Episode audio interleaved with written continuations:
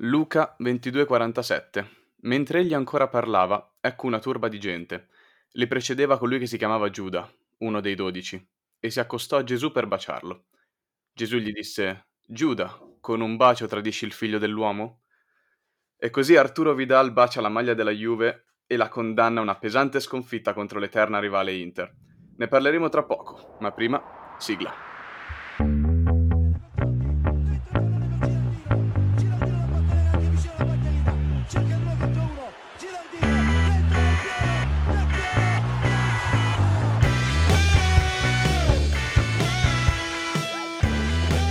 Bentornati cari ascoltatori e ascoltatrici del nostro podcast Ultimo Banco. Mamma mia che weekend, che vittoria e che introduzione tra l'altro, guardate qua che perle vi, vi portiamo nel nostro podcast. Parlando giusto di Vidal, Ale, pensi che sia stata lui la chiave eh, per vincere questa grande partita da parte dell'Inter? Sicuramente è stata sia lui che tanti altri, in particolare Barella, che hanno fatto una partita della Madonna, ma l'Inter nel complesso ha giocato da squadra, ha giocato proprio, proprio bene. Io volevo un attimo analizzare le scelte eh, di Andrea Pirlo a centrocampo, perché secondo me questa partita è stata giocata veramente bene dall'Inter, ma ho notato anche dei grandi demeriti da parte eh, di Pirlo e della sua scelta, soprattutto dei giocatori titolari. Perché? Perché l'Inter ha sfondato principalmente sulla fascia destra con Hakimi e Vidal che si trovavano eh, e Barella soprattutto che si trovavano benissimo su quella fascia. Perché?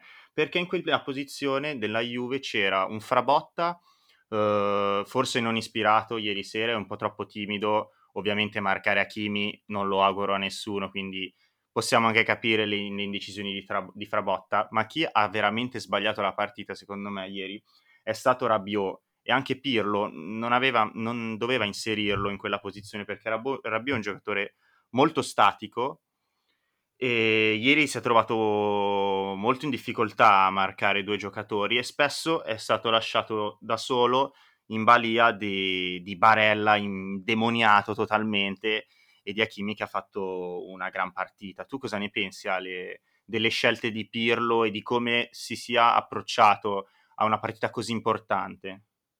Beh, guarda, parlandone proprio francamente, ne, ti ripeto quello che, abbiamo, che, ho detto l'ultima volta, cioè io le scelte di Pirlo è tutto l'anno che continuo a non capirle, a, a pensare che siano sempre le scelte sbagliate da fare per qualsiasi partita. Sinceramente non ho ancora visto una partita della Juventus, tranne forse quella di Barcellona, ma contro un Barcellona che veramente abbiamo visto anche ieri, tra l'altro, dopo l'Inter ha perso una finale di Supercoppa contro l'Athletic Bilbao e supplementari in maniera veramente imbarazzante. Tranne quella partita lì a Barcellona, la Juventus non ha dominato nessuna squadra. È, è, è, impossibile non dominare con una rosa, con le due rose che hai a disposizione e ne abbiamo già parlato altre volte, appunto io ho detto che Pirlo continua a fare scelte sbagliate, cioè Kuluseschi comunque è entrato in partita, lo vedevi che la Juve comunque aveva una marcia in più, cioè era, è l'uomo che ti punta, che ti dà l'estro di, co- di cui hai bisogno, specialmente quando hai un Cristiano Ronaldo che ultimamente non sta dando quello che ci si aspetta da un giocatore di quel calibro perché Cristiano Ronaldo ieri era inguardabile, non, non si poteva vedere. E poi Pirlo continua a sbagliare anche lo studio della partita, secondo me, come hai detto tu benissimo, se sai che c'è un giocatore come Hakimi, fai di tutto per arginarlo, non metti due giocatori come Frabotta e, e Rabiot che comunque non hanno la marcia che ha, che ha Hakimi per stargli dietro. Ha completamente sbagliato la, la, preparazione della partita sotto quel punto di vista, ma anche dal punto di vista, secondo me, mentale. Cioè, nel senso, io non so se tu hai sentito Pirlo dopo nel post partita. Sì, sì, cioè, l'ho sentito. Ti fa scendere i coglioni un allenatore del genere. Adesso io personalmente preferisco un allenatore che mi dia la carica, che sia un po' più cattivo, un po' più scontroso, che mhmm, io ho sempre detto che preferisco l'allenatore che grida di più rispetto a quello che parla di meno. ok, capisco quelli che dicono che chi grida magari dà fastidio, però così tanto come Pirlo, essere così passivo, che carica ti può dare come giocatore? Cioè, sincero, tu senti un allenatore così e dici, ah, bella, non vedo l'ora di vincere questa partita, voglio distruggere il mondo. È vero, è vero, ti do ragione. Possiamo dire, e penso che tutti abbiano ormai visto la foga di Pirlo e la sua, la sua enfasi in, in, nel dimostrare i suoi concetti. Però io sono convinto che eh, ieri sera la colpa eh, vada data sia a Pirlo per le scelte magari dei giocatori, ma il, la cattiveria che tu devi mettere in campo. Um, Pirlo comunque è sempre stato un allenatore, cioè un capitano silenzioso però lui ha sempre dato prova di essere un campione e un vincente.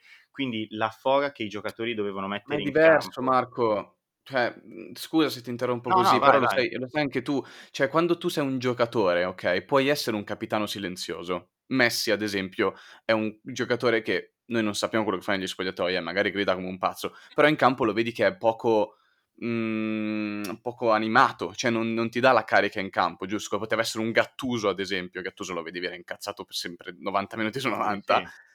ma cosa fa? Messi ti risponde, e anche Piero lo faceva, col suo talento. Tu davi l'esempio col talento, con le giocate da campione, e dicevi, ah ok, è silenzioso, ma sa quello che deve fare, seguo quello che mi dice di fare perché lui mi dà l'esempio, lo vedo che è diverso dagli altri. Quando sei un allenatore e qua cambia, perché non ti vedo effettivamente in campo, capito? Eh no, esatto, più... però quello che volevo, um, concludendo il discorso di prima, secondo me è proprio mancata anche da parte dei giocatori stessi, a parte i classici senatori, perché secondo me Chiellini uh, ha fatto una gran partita e uno scontro bellissimo con Lukaku, è stato veramente uno scontro emozionante per tutta la partita. Secondo me a molti senatori o anche a giocatori importanti come Cristiano Ronaldo ehm, commemorata, è mancata appunto quella cattiveria agonistica che se tu in queste partite non metti, se tu non hai la stessa cattiveria che hanno gli avversari, eh, per forza di cose alla fine la partita, la partita non riesce a portarla a casa. È vero che Pirlo non è un, un esempio di... Um, di allenatore che grida, che incita sempre i propri giocatori, però comunque le sue idee di calcio le ha. Ieri non si è visto non, non, è una vittoria, da, una sconfitta da, contribu- da, attribuire soltanto a Pirlo, secondo me, è un 50-50, perché anche ieri la squadra ci ha messo proprio il suo per non, per non portarla a casa. Ecco. Volevo difendere un pelino Andrea perché, perché anche la squadra no, no, ieri era veramente insufficiente, anche soprattutto Cristiano Ronaldo. Io non mi aspettavo una partita così da un campione del genere, ieri era veramente sottotono, ma poi mi è sembrato quasi scazzato, come se volesse giocare lui eh, senza provare a um, dialogare con i compagni, ogni tanto prendeva palla da 35 metri, tirava perché non riuscivano a fare un'azione, però no, così non vai da nessuna parte, ecco. Ma perché Cristiano è un tipo di giocatore diverso, cioè nel senso... Cristiano Ronaldo non è quel giocatore che ti crea l'azione, che ti va a centrocampo a prendere il pallone, ti mette il passaggio giusto e, um, Cristiano Ronaldo è più un finalizzatore alla fine, è il miglior finalizzatore di tutti, però è un finalizzatore, non è uno che crea gioco. E ieri si è visto comunque spaziare da destra a sinistra, a centravanti, a dietro, non sapeva bene neanche lui, secondo me, cosa potesse fare per migliorare la situazione. Non dico che non ci, non ci, non ci abbia provato, perché un giocatore se comunque lo vedi che arriva da una parte all'altra ci sta provando, ma non, um, non ci riusciva, perché secondo me non è il modulo adatto a lui perché deve giocare o più esterno oppure unica punta lui, non può essere una, mm, una via di mezzo come lo è con Morata davanti. È un modulo che secondo me non, non sfrutta appieno Cristiano Ronaldo ed è assurdo perché quando vediamo la Juve senza Cristiano Ronaldo, pure in questo modulo fa ancora più schifo. Quindi è veramente una situazione pessima per la Juve. Ma io direi adesso, Marco, mm parliamo di Inter. Esatto. L'Inter ha fatto una partita allucinante, ha messo proprio, l'ha tirato fuori davanti a Leo e ha detto ok adesso sei a casa mia, cosa fai? Cosa fai? E gliel'hanno, gliel'hanno buttato perché li hanno proprio uccisi. Guarda Ale, riallacciandoci anche alla, alla nostra intro uh, tutta figa, volevo, secondo me a questa squadra dall'inizio della stagione è veramente mancato quel tassello che si chiama Arturo Vidal. Perché se ci pensi, altri giocatori che hanno giocato ieri avevano fatto delle grandi partite, ma la, la prestazione della Rosa in, nel suo insieme non era mai stata così ottima. Vidal penso che se con, dovesse continuare così è veramente il giocatore che fa uh, chiudere il cerchio e che serviva veramente all'Inter perché l'abbiamo visto in crescita contro la Fiorentina e ieri abbia, ho rivisto finalmente l'Arturo Vidal che non molla un centimetro che è aggressivo ma senza fare stupidate come i suoi soliti falli, le sue solite ammunizioni dopo 15 minuti che ti rovinano la partita e poi ha trovato il gol, ha ritrovato il gol in campionato che mancava da un sacco di tempo e credo che lui sia veramente il tassello mancante a questa squadra. Sì, sono completamente d'accordo e secondo me la differenza tra queste e le altre partite è che lui la sentiva. Questa partita la sentiva sua perché era contro la sua ex squadra, comunque la squadra che l'ha fatto diventare quello che è oggi, perché la Juve gli ha dato tutto. E, ehm, secondo me poi un giocatore sudamericano come in generale ha sempre quella passione in più nelle partite che sente, sente che ha a cuore e quindi si è visto, si è visto che è un giocatore diverso rispetto alle altre partite di campionato e se continua a fare così, come ha detto lui, ne metto uno e poi ne metto altri 10 eh, esatto. e qua sono cazzi per le altre, eh? perché se Vidal inizia a giocare così è dura, perché Lukaku ha fatto una partita delle, una, una, sua solita partita, cioè è, è, impressionante come sia fondamentale per l'Inter il modo in cui difende il pallone, fa salire la squadra, lotta per la squadra, è, è assurdo. Lautaro sì ha sbagliato tanti gol, perché ieri Lauti ha sbagliato tanti gol, però era sempre lì, era sempre pro- propositivo, pronto ad attaccare, pronto a difendere, press- hanno pressato tutta la partita i due attaccanti dell'Inter, quindi l'Inter c'è e l'abbiamo vista da inizio anno che l'Inter c'è per lo scudetto, ma se Vidal inizia a giocare così, secondo me si crea il gap tra l'Inter e le altre. Esatto, esatto, perché poi volevo fare un grande elogio finalmente alla nostra difesa, che io ragazzi ho Andanovic in porta al fantacalcio e, e ho solo lui, ieri l'ho dovuto mettere per forza però è andata bene finalmente, che bella difesa ieri che abbiamo mostrato. Ah, vedi che difendere a tre si riesce a difendere a tre. Poi vabbè, la Juve non ha giocato benissimo, ma se la difesa a tre è organizzata, Skriniar ha fatto una partita bellissima. Bastoni non ne parliamo neanche che ha fatto un assist da, da Pirlo proprio, da Pirlo, scivolando ha messo questa sciabolata tesa proprio sui piedi di Barella e anche De Vrij la sua solita partita. Vedi che comunque difendere a tre si riesce che ne stavamo sì, però volta. Si, si, si, riesce a difendere a tre quando hai contro una squadra che ha un modulo col quale riesce a difendere a tre. Perché alla fine i due attaccanti che sono Ronaldo e Morata, ok, ci pensano i tre difensori. E per gli esterni in generale, in questo caso erano Ramsey e Chiesa, ci hanno pensato a Kimi e Young, perché comunque Ramsey non ha fatto la partita della vita e Chiesa nemmeno, cioè Chiesa è stato indiavolato contro il Milan, ma ieri non è che abbia giocato molto bene. Quindi se hai una squadra con un determinato modulo contro il 3-5-2 funziona e funziona bene. Quando ti trovi degli esterni forti, delle ali forti, e lì diventa più complicato, perché se non tornano i tuoi esterni sei, sei fottuto. E quindi è il, il difficile di questo 3-5-2 è farlo funzionare sempre, non in alcune partite.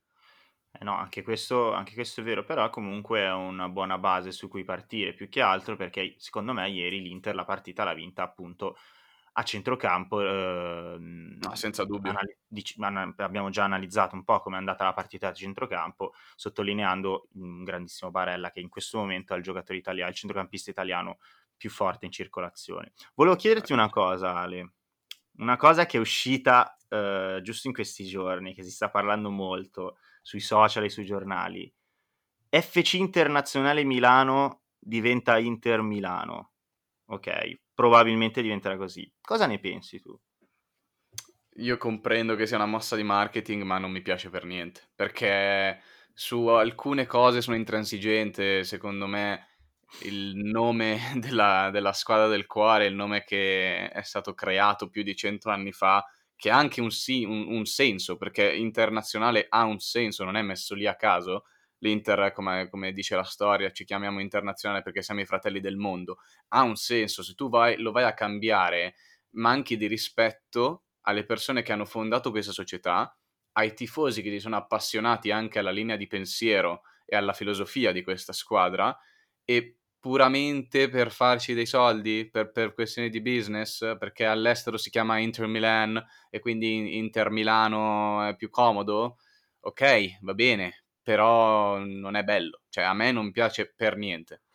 Io sinceramente, a me sinceramente non dispiace così tanto questo cambio di, di nome, appunto perché mi è sempre stato sulle palle che l'Inter venisse riconosciuta all'estero come Inter Milan ed è una cosa che non mi è mai piaciuta. Forse questo nome uh, può, uh, ok, che magari viene tolto il vecchio nome FC Internazionale Milano, però anche lì FC Internazionale Milano, anche se lo cambi in Inter Milano, non è che cancelli la storia di un nome, alla fine il nome se lo ricordano tutti che è FC Internazionale, lo cambi soltanto per dare un, um, non so, una ventata di pulizia, una ventata di, di nuovo. Non è vero che se lo ricordano tutti, Marco, cioè te lo ricordi tu perché l'hai vissuto fino a 22 anni, ma il bambino che nasce tra 5 anni e sarà tifoso dell'Inter, per lui sarà solo Inter Milano, non, non esisterà mai internazionale. Capito? È sì, quello sì, il concetto. Però la parola internazionale Milano non viene, non viene, mai usata all'estero. Nessuno conosce l'Inter con il nome internazionale Milano. Ma a parte personalmente anni... dell'estero non me ne frega niente. Se stiamo parlando di fare soldi, ok, va bene. All'estero dobbiamo essere conosciuti in un determinato modo. Ma da italiano, e essendo fino a prova contraria questa una squadra italiana, ok, di Milano, me ne, ba- me ne posso anche battere i coglioni o no di quello che, di come mi chiamano all'estero? No, no, chiaro, chiaro era solo una, mm, una, riflessione un po' così. Adesso vedremo. No, per... ma lo comprendo, eh, lo comprendo. È solo che a me non piace. Vedremo nei prossimi giorni perché si sta scatenando un po' una bufera su questo cambio nome e non so se effettivamente verrà cambiato o no. Uh, il logo penso che, che, venga cambiato quasi sicuramente perché anche lì non ci vedo niente di male. La Juve l'ha cambiato ah, quello l'hanno, ma l'hanno modificato anche più volte quelli dell'Inter, eh? non, esatto, non, però non, non l'avevano mai cambiato tanto. Se, secondo me faranno una cosa un po' come la Juve. Beh, ti ricordi quello col, col serpente, però, col biscione? Sì, ok, ma quello... Era uno stemma bianco col, col biscione, quello era il simbolo dell'Inter per un po' di anni, eh? Sì, sì, ma quello è molto vecchio, però era il simbolo. Esatto, esatto però un cambio, ormai il logo dell'Inter hanno tutti presente, que, quello, lì, quello rotondo, classico, solito. Secondo mm-hmm. me faranno un restyling un po' come, come, la Juve, che anche la Juve aveva il suo logo, il suo standardo, e adesso sono soltanto due, due J e, e, basta. Vedremo un po' cosa, cosa, avrà in mente la società. Cambiando un po'... Un'ultima eh, cosa, aspetta vai. Marco, aspetta un'ultima cosa. Volevo chiederti, eh. abbiamo ucciso Conte quando ci ha fatto pareggiare la partita contro la Roma. Esatto. Perché effettivamente Conte quella partita l'ha sbagliata. Ieri secondo me Conte l'ha letta benissimo e ha fatto quello che ci aspettavamo, cioè ha fatto dei cambi tardivi perché l'Inter stava dominando, stava giocando bene, non aveva bisogno effettivamente di cambiare. Infatti i cambi sono stati al 72esimo, 77esimo e 86esimo, ne ha fatti solo 3 su 5 e si è rivelata la mossa giusta. Non è necessario cambiare tutti i giocatori, specialmente quelli che stanno giocando meglio, per difendersi quando sei sopra, in questo caso 2-0. Secondo me questa volta l'ha letta bene, tu che ne pensi? Questa volta l'ha letta bene, uh, io l- concordo con te, però ieri ho visto una Juve che sotto il, il, punto di vista fisico era molto indietro rispetto all'Inter. Quindi in questi, questi tipi di partite secondo me i cambi li puoi fare anche dopo, perché si vedeva dagli strappi di Barella che i giocatori dell'Inter, di Hakimi, i giocatori dell'Inter stavano meglio rispetto a quelli della Juventus fisicamente per questo forse è riuscito anche a fare i, i, cambi dopo. Io non sono convinto che eh, da quando è entrato per esempio Gagliardini l'Inter è calata un po', che poi ci può anche stare perché ha giocato a mille tutta la partita, eh, però alla fine anche Sanchez è entrato bene, Darmian è entrato bene. Io credo che i cambi siano stati azzeccati anche eh, grazie al demerito di una Juve che fisicamente non era alla pari dell'Inter. Quindi anche un merito dell'Inter che si è allenata meglio probabilmente o no? No, sì, no, può starci, può starci. Eh. Anche perché comunque sul lavoro fisico e sulla preparazione fisica non si può dire niente a, a Conte. Esatto. È sempre stato uno dei, dei migliori. Esatto. Allacciandomi un attimo a... ritornando un attimo alla, alla, giornata di Serie A, c'è stata un'altra grandissima partita, molto simile sotto certi punti di vista al, al derby d'Italia Inter-Juve, che è stato un altro derby Lazio-Roma totalmente eh, dominato dalla Lazio, veramente sotto tutti i punti di vista, una Roma inguardabile, eh, un povero Ibagnez che si era dimenticato di, di entrare in campo ieri, però io ho visto una partita molto simile rispetto a quella, mm, molte similitudini tra Inter-Juve e Lazio-Roma. Tu cosa ne pensi Ale? Sì, sì, no, è vero. Io intanto devo scusarmi perché questo pronostico l'ho sbagliato completamente. Io mi aspettavo una un pareggio almeno tra Lazio e Roma, proprio per evitare quello che è successo, perché quando tu prendi tre, ze- tre gol in un derby è una figuraccia. È una figuraccia e per quelli come noi che abitano in una città come Milano e in questo caso Roma, dove il derby è sentito, perché la squadra è della tua città, poi hai quasi vergogna andare in giro dopo un 3-0, non è la cosa più bella del mondo. Però diciamo che la Roma non è proprio scesa in campo e ne ha prese tre. Secondo me hai ragione tu, hanno preparato la partita decisamente meglio. Infatti, quando c'è un risultato così secco, c'è poco da girarci intorno. C'è stata una squadra superiore e una che non, non, non stava, non capiva dove fosse. Esatto, ieri la Lazio ha proprio espresso un calcio moderno a pieno livello, proprio tutti i giocatori coinvolti, soprattutto nel terzo gol, sono stati coinvolti tutti i giocatori, tutti 11 hanno toccato la palla ed è stato veramente un piacere vedere una Lazio giocare così bene e sinceramente io non me lo sarei mai aspettato un 3-0, anche io mi aspettavo una partita un po', un di sicuro, più, più, combattuta sotto il punto di vista anche del, del gioco a centrocampo. Tra l'altro vorrei, ehm, vorrei un po' parlare anche di Bagnez, poverino. Eh, è stata veramente una partita che secondo me questa non te la dimentichi più nella tua vita. E immagino la sua macchina e il giorno dopo, quando fosse piena di pomodori, il carrozziere di Bagnez stava facendo le grasse risate. Secondo te è un giocatore che mm, incide così tanto negativamente in un derby? Cosa deve fare dopo, dopo questa partita per riprendersi un po'? Si va partita a partita, non importa che sia il derby, non importa che sia la finale della Coppa del Mondo, un professionista va partita a partita e la deve affrontare come, sempre come fosse o l'ultima o comunque la più importante della sua carriera. I Bagnets contro l'Inter ha giocato molto bene e l'Inter mi sembra che sia una squadra da scudetto, è una partita importante Roma-Inter e l'ha giocata molto bene. Ha steccato una partita che non doveva steccare, sono cose che per un calciatore succedono. Abbiamo visto giocatori del calibro di Lukaku steccare una finale di Europa League e fare un autogol.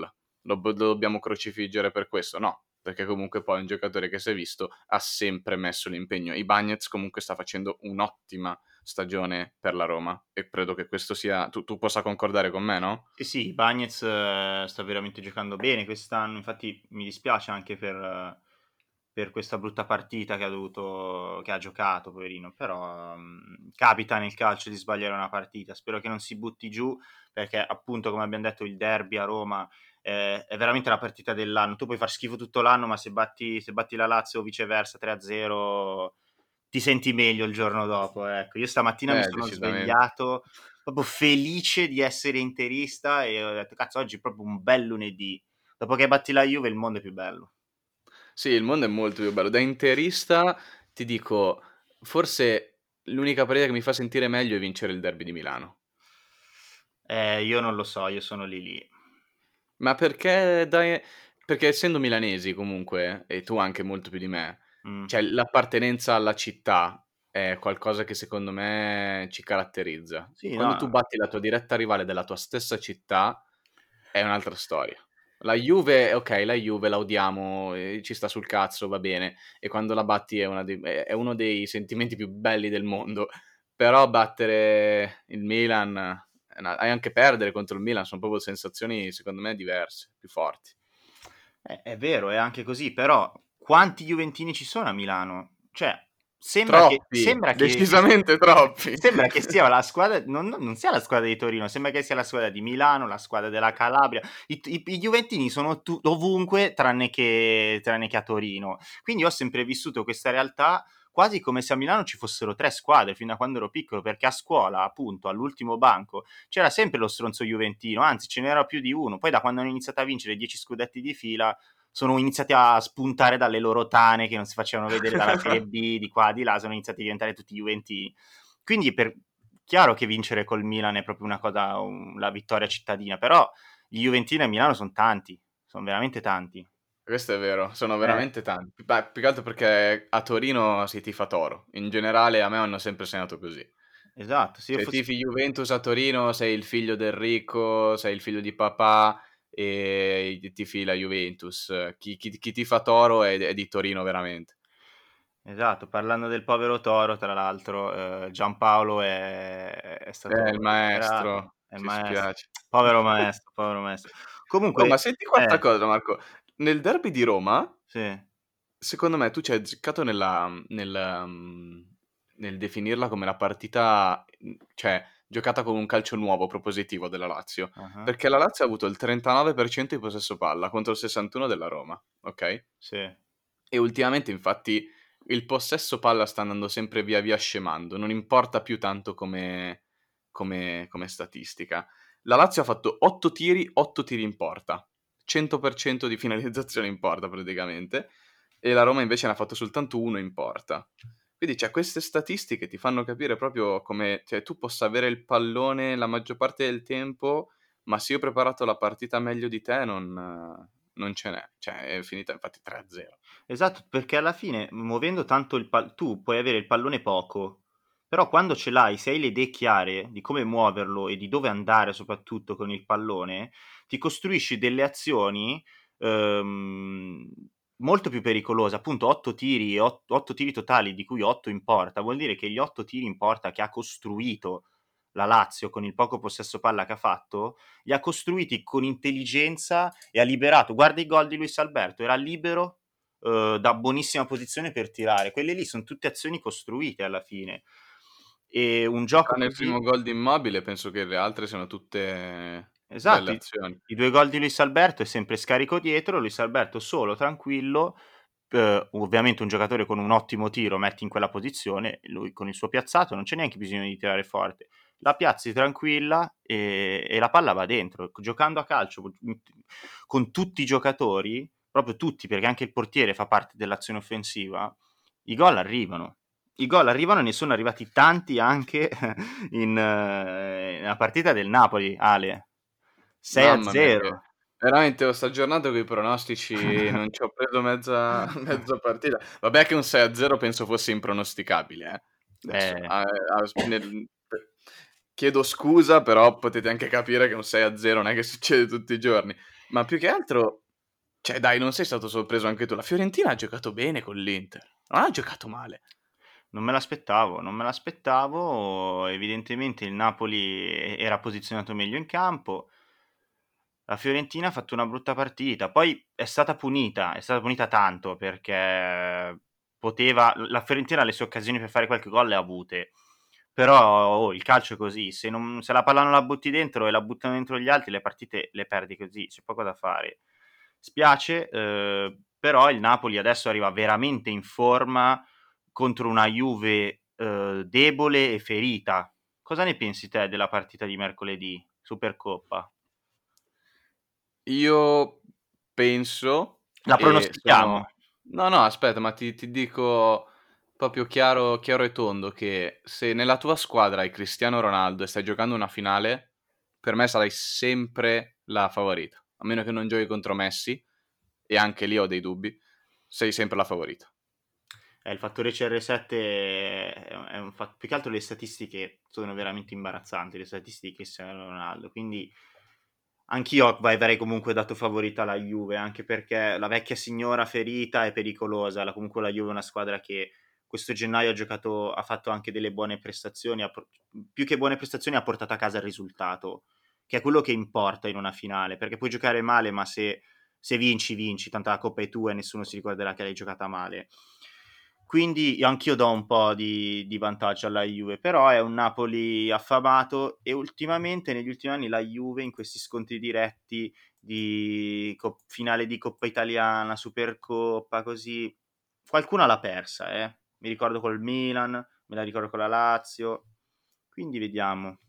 Sì, sì, ma io, io non, non dico che non dico che la Juve andrà a vincere, ok? Io dico che la Juve è avvantaggiata, la Juve, la Juve è favorita, semplicemente perché Cristiano Ronaldo. Cioè, Cristiano Ronaldo in una finale spesse volte ti fa iniziare con un 1-0 a favore.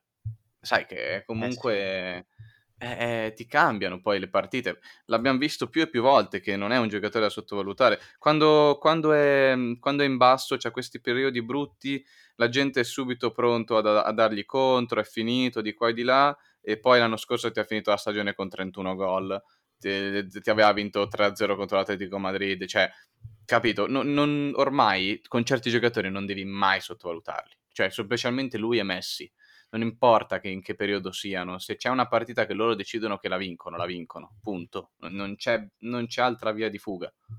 L'unica cosa che sto notando di Cristiano Ronaldo nell'ultimo periodo è un po' forse un po' l'atteggiamento, perché i numeri sono sempre quelli, comunque il capocannoniere della Serie A ed è un giocatore un fenomeno indiscusso, però sotto il punto di vista ehm, quando è in campo psicologico, io lo, ogni tanto lo vedo come se quasi non, non gli interessasse fisica, effettivamente la vittoria della squadra, ma gli interessasse di più fare il suo gol. Questa cosa l'ho notata molto con il Sassuolo, ma anche, anche, quando giocava al Madrid e stavano perdendo le partite, vedevo un Ronaldo diverso. Tu che anche molto seguito, hai seguito tanto la Liga, non ti sembra di vedere un Ronaldo un po' più moscio ogni tanto? Non lo so, è solo una mia impressione o...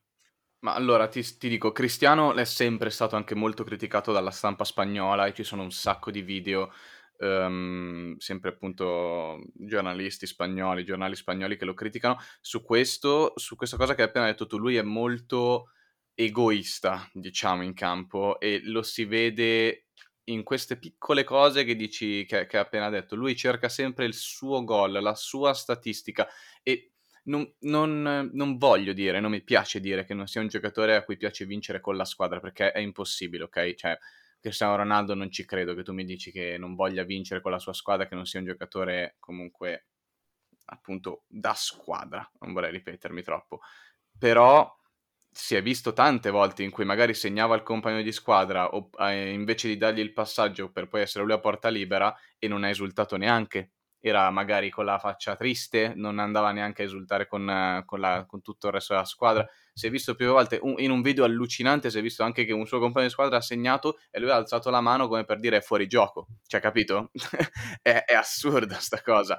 E, però fa parte del suo carattere, quindi non, non lo prenderei come un, un campanello d'allarme in questo momento, perché magari è una delle prime volte che lo vediamo fare in Italia ma è probabile che la prossima partita lui scenda in campo e te ne metta 4 e quindi ti dimentichi di tutto, capito? Quindi eh, va, va, così con Cristiano, è sempre stato così.